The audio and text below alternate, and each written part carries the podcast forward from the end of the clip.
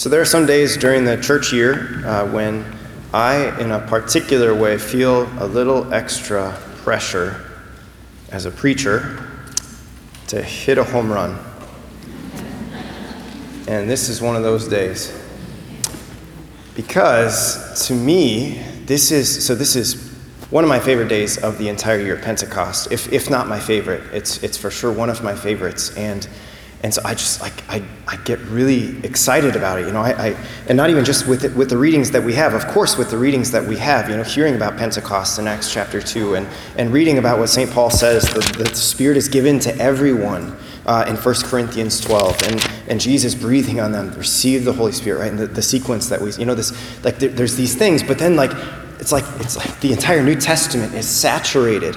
It's saturated with signs of the Holy Spirit and just showing how important it is for us to have the Holy Spirit like active and alive in our hearts. And so, so this day, when I, when I think about preaching and I think about just celebrating the day, and it, it just like it gets me all like fired up, right? Fittingly, the fire falling, right? So it's just this. But then there's there's tension in this with me because because what happens is, is then, um, okay, so when I say this, just before I get to what happens, uh, I'm not picking on anyone in particular, right? So if it sounds like I'm attacking you, I'm not, okay? But what happens is when I get excited about this day and I, I, I, recall the scriptures, I think about them, I think about the, the action of the Holy Spirit, all these things, I look out at the Christian community, the Catholic Christian community, but also like the Christian community at large, and I see a people that has grown cold. And so for me, there's this like, how do I, how do I communicate? Like this is this is part of why I, I, I really just like I want to knock it out of the park, right? Because it's like I, I, I recognize in my heart a fire that the Lord has put and, and I want to find a way to like transfer that to, to you. Now remember, I'm not, I'm not picking on any particular people, right? But, but this is a reality.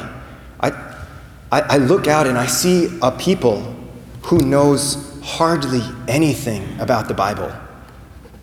Like I try to have a conversation with people about the Bible and they're just like lost. I, I, I know, I see a people who knows hardly anything real about Jesus. Lots of people have ideas about Jesus, but if you ask them, like, where'd you learn that? Oh, you know, I just really feel like that's how it is, right? Like, no one actually knows any, like, so this, so this is what the difficulty is. Remember, I'm not, so I have to say this probably a bunch of times. I'm not picking on anyone in particular. So if it feels like I'm picking on you, it's not the case. So, so like this is this is the difficulty and this is the tension. We are a people at large who has grown cold. The Holy Spirit brings fire, and we have grown cold. And what happens to a people that grows cold? To an individual or to a group of people, what happens is we start to turn in on ourselves. We start to sort of circle the wagons. And what happens then? Communities stop growing. Look around the church. What do you notice on top of a lot of people's heads? Gray hair. or white hair. Or no hair at all. I was thinking, is like, imagine then if we could also see beneath all of the hair dye that's out there, right? I know this, my mother, right? She got dyes, so she doesn't like the gray, whatever. So, anyway, so it's just like, this, like this, and, and, and I'm not picking on, like, I don't, it's not that I think we have too much gray hair. It's that I think our ratio is way off. In fact, we could use some more gray hair, but we could also use some more youth. But what happens to a community that grows cold is it turns in on itself and it loses its outward focus. You know, when I, so I've been in Richfield now for about a year, and uh, I've, I've heard a lot of people talking, murmuring about how, how there's this secret plan to close one or two of the parishes. Everything we do, oh, this is just Father's way of preparing to close this parish. Or it's just Father's way of preparing to close that parish? Or, you know, they're going to bring us all into one and, you know, just close everything. When in fact, the reality is, anyone who's actually talked to Father Lickus or myself or the parish staff is that we're all very open to keeping all of the parishes open. But that can't happen, brothers and sisters. That can't happen if we're not growing as a community. How, how could it be possible? Because a community that turns in on itself, that, that circles the wagons, that is no longer outward focused, what happens actually is that the gray hair does eventually go away. And what's replaced is empty pews. You can't, church, you can't keep churches open with empty pews. So there is actually a way for all three parishes in Richfield, even to go back to having their own priest. Get out there. Bring people in. You see, this like this is this is this is the importance of, of, of the Holy Spirit, right? So we got we got to talk about like what is what does the Holy Spirit do for us, right? Uh, so it's like okay, okay, right? Father scolded us this morning for not getting out there. Okay, great, but he didn't tell us. No, I want to tell you how to do this, right? I want to like I want to help us because this is for me too. I have a tendency myself to turn in on myself, and so I need to be spurred on as well. So we got to talk about like what does the Holy Spirit do for us? And I think the first answer we can find is in our sequence that we that we sang. So there's one of the stanzas that we sang was this praying to the Holy Spirit, bend the stubborn heart and will. Who do you know? Who do you know that can change someone else's stubborn heart? I don't know anyone. And I know that I myself am plagued sometimes by a stubborn heart. I sometimes like to call it being strong willed because that sounds better, right? But, but I know that I'm plagued by a stubborn heart. And when I get into a stubborn mood, no matter what, if someone comes to me with a better idea or a correction, there is nothing that's going to change my heart except that the Holy Spirit can do that. When we hear about the Holy Spirit being power from on high, as Jesus says, right? This is the power, is that the, the Holy Spirit can do things to people and within people that no one else can. And so we ask the Holy Spirit to bend the stubborn heart and will, to, to actually like do something within us and within other people that is resisting Him to do something so that we no longer resist. Melt the frozen, warm the chill. Right? There are times in your life when you come to Mass and you hear a homily, just like there are times in my life when I maybe read a spiritual book or if I'm sitting in, uh, and, and having to listen to a homily, whatever it is, there are times when our hearts are so cold that they're like a block of ice, so that no matter how red in the face the preacher gets, it just bounces right off because it's just solid ice. And nothing can change that except the Holy Spirit can change that. Think about someone you've tried to share the gospel with and they've just denied it. Pray to the Holy Spirit to melt their frozen heart. If you yourself are finding yourself right now growing tense and resistant and starting to want to complain, ask the Holy Spirit to melt your frozen heart Guide the steps that go astray. How many of us, probably everyone in this church, has at least one family member that has gone astray from the Lord and from His church? Many of you have multiple children that have gone astray, and no matter how much you try to talk them into coming back, no matter how much you remember that they were raised in a Christian household, right? No matter how much, right? And it's just like, oh, no matter how much you pray for them, they're not coming back. And it's like, what is like, ask the Holy Spirit, right? So we can see this, like how much we need, brothers and sisters. We need the Holy Spirit in our lives to be active because there are things that we can't accomplish, but that the Holy Spirit, who is God, can accomplish.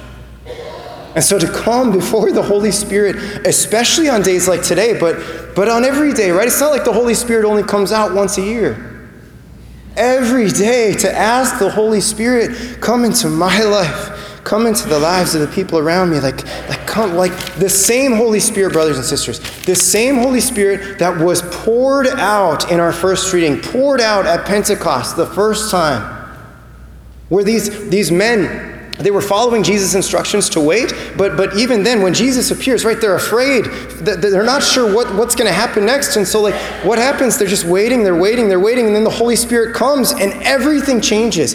The Holy Spirit comes and moves them to do miraculous things. Sure, we saw in our reading how they started to speak in different languages and they could all understand each other. That in itself is miraculous enough, right? I've, I've spent this year trying to learn Spanish and, like, it hasn't worked. Right? So it's, it's amazing enough that this kind of thing could happen instantaneously. But then immediately after this, I think something additionally or, or maybe even more miraculous takes place. Some people begin to mock them and make fun of them, accusing them of being drunk. And Peter, of all people, he gets up and he says, No, we're not drunk. It's only nine o'clock in the morning. but then what happens? He starts to preach. And he preaches about what God has done in the person of Jesus. And he says things that today we would say are rather offensive. Because what he does is he reminds them by the way, this Jesus who you crucified, this Jesus who you handed over into the hands of lawless men. And he finishes his sermon by saying, Therefore, let the whole house of Israel know that God has made both Lord and Christ this Jesus whom you crucified. And the miraculous thing that takes place is right after this. The, the people who receive this sermon from Peter, they don't get offended. They don't put up a fight and resist and start to argue back, but instead they say, it says that they were cut to the heart and they say, What do we do? And it says in the Acts of the Apostles that 3,000 souls were baptized that day. Can you see how much we need the Holy Spirit? And when we receive the Holy Spirit, what happens? We learn, we, we, we realize that life no longer becomes about me. This is something that plagues us in the 21st century in America. Is that our lives have been, and this is this is across generations. So we can't we can't think that this is limited to the millennials or to the, those younger. We, we can't think that it's it's across generations. That that when we come to church, it's all about me. So that if I come to church and I, I feel like I'm not getting anything out of it, well, I just stop going or I find somewhere else to go. Or if I come to church and, you know, Father, your homily was, it was too long today. Or you, you weren't funny enough during your homily. The music wasn't very good today. That doesn't happen here, okay? But, right? But like, we start to immediately evaluate things based on our own standards. And so it's all about me. And if I don't get what I want from my church, then what happens? I start to complain and bicker, and eventually I just threaten to leave or I leave altogether. When in fact, if we look at the earliest Christians, those in the Acts of the Apostles, the saints throughout history, we see how clear it is that when I receive the Holy Spirit, right? So it begins with this that I do need to receive from God. Absolutely, we know this. The end of the Gospel of Luke, the beginning of Acts of the Apostles, Jesus tells them to go and wait, and you will receive power from on high. But then, when I receive power from on high, what happens? My life no longer becomes about me, but instead it becomes about me on mission with Jesus. We heard this in our gospel. Jesus appears to them, he breathes, he says, Receive the Holy Spirit. And then he says this As the Father has sent me, so now I send you. Jesus sends them on mission. He invites them into his life saving mission. So, we, maybe this is a question we can ask ourselves. When you think about your life, do you think I'm on mission with Jesus to save souls? Now, I don't, I don't know you personally, right? So remember, I'm not attacking any individual people. But I think, based on what I've seen, I think very few Christians have this thought. Very few Christians have the thought that says, ah, Jesus has invited me to this, so I gotta, I gotta go find people and get them here. Gotta like I gotta figure out how to do this and how like how, how do I do this? I don't, I don't really know, but I gotta figure like I've received the Holy Spirit when I was baptized. I've received the Holy Spirit when I was confirmed.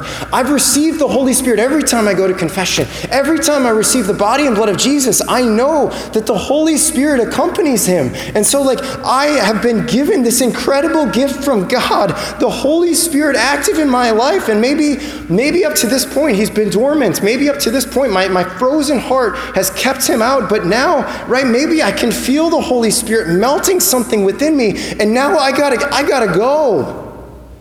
And not go and stay, but I gotta go and bring people back with me. Right? Like this, like this, this is this is it. Like to join brothers and sisters, we gotta join the mission somehow. Somehow. I've been thinking about this and like I sit, I sit down to pray a lot of mornings and I'm just like, Lord, I don't really know what I'm doing. I just feel like sometimes I'm making it up as I go, and sometimes, sometimes maybe you give me some inspirations, and that's awesome. But, but mostly, I don't, I don't know what I'm doing. But I know, I know Jesus that you're real, and that you have impacted my life, and, and I know that I got to do something. I got to do something. I was thinking of a couple examples. A couple examples. So first one, guy named Desmond Doss. So if you've ever seen the movie Hacksaw Ridge, came out in 2016. It's really violent and gory. So if you're not into that, don't don't see it. But you can be inspired by his story nonetheless. So Desmond Doss uh, was a young adult at time of World War II. He was a Seventh day Adventist, a very fervent Christian, and he was a conscientious objector to fighting in the war with weapons. But he still wanted to enlist in the war to help people. So he refused to carry a gun, but he was a medic, and so he, he said, I want to save lives, not take them. Nonetheless, his, his comrades in arms mocked him, persecuted him, beat, beat him, tried to get him to, to abandon, but he wouldn't. He stayed with it. His, his battalion or his, his troop ended up going up to Hacksaw Ridge, the, the Battle of Okinawa in 1945 in Japan. They were going up there. It started out really well, it seemed, that they were, they were going well. Then suddenly there was a Japanese ambush that caused the Americans to lose a, a lot of people, to cause his troops to lose a lot of people. They retreated. Many of his, his brethren were, were jumping off the ridge, just trying to do anything they could to save their lives. There's a scene where, where uh, Desmond Doss is on the edge of Hacksaw Ridge and he's praying and he's just like, Lord, I don't understand. What am I supposed to do? Right? Because he's convicted that God wants him to save people, but he just doesn't know how to. What do I do, Lord? And as he's praying, you hear in the background one of his brother soldiers crying out from the rubble, Medic! Medic! And he looks up from his prayer and he says, Okay, Lord. And he goes into the carnage, risking his life so that he could go and find somebody to save. And he goes and he finds someone and he, he brings him back and he lowers him down on a rope. And then he prays, Lord, help me get one more. And he goes and he finds another person, risking his life every time, nearly being killed a number of times, bringing people back and lowering them down. He says, Lord, help me get one more. He does this all night long, saves 75 men from death. Until finally the night is over, he has to go down, down the ridge. And when he gets down there, uh, his brother soldiers see what he did, and they just like, they're so reverent toward him, in awe of what this man, who they called a coward, what he so courageously and bravely did. This, brothers and sisters, is a really good image of what our lives as Christians, as Catholic Christians, is meant to be, where we pray and we just say, Holy Spirit, Help me get one more soul. Help me bring one more soul to Jesus, who is the way, the truth, and the life. Holy Spirit, help me, help me save someone. I don't, I don't know exactly how to do it, but, but inspire me, show me, teach me how I can fast, how I can pray, how I can sacrifice, how I can reach out, how I can make connections. Teach me how I can teach. Teach me how I can lead, how I can preach, how I can do anything. Find creative ways to reach people so that I can just so that I can just save one more person and bring one more person into eternity forever with you, Holy Spirit. Help me to do that. That's supposed to be our mentality. Another example Blessed Carlo Acutis. He died in 2006 at the age of 15. He had leukemia. the age of 15, this kid, so he grew up in a family that did not go to Mass. He heard about Jesus somehow, uh, and when he was seven years old, he requested to receive First Communion. His mom says that when he received his First Communion, she herself had been to Mass three times in her life for her first communion, for her confirmation, and for her wedding. Blessed Carlo Acutis captured by the Holy Spirit, somehow saw what took place at the altar the bread and the wine changing into the body and blood of Jesus. And he just, like, convicted by the Holy Spirit, he said, I got to receive that. And from the time that he received his first communion until the time that he went into the hospital before his death, he never missed Mass again. Not on Sunday, not just on Sundays. He went of course, on Sundays, but every day for the rest of his life, he came. He, he would drag his mom and his dad to Mass. Like, Mom, Dad, you don't understand what God is doing here at this altar, right? This is what happens when a person is convicted by the Holy Spirit. He received an allowance from his parents, and what did he do with his allowance? He said, I want to place all of my resources at the service of the mission of the gospel. So he would go and he would buy sleeping bags and food for homeless people and give it to them on the streets so that when his family had his funeral, there were so many homeless people that showed up that they had no idea like where they came from.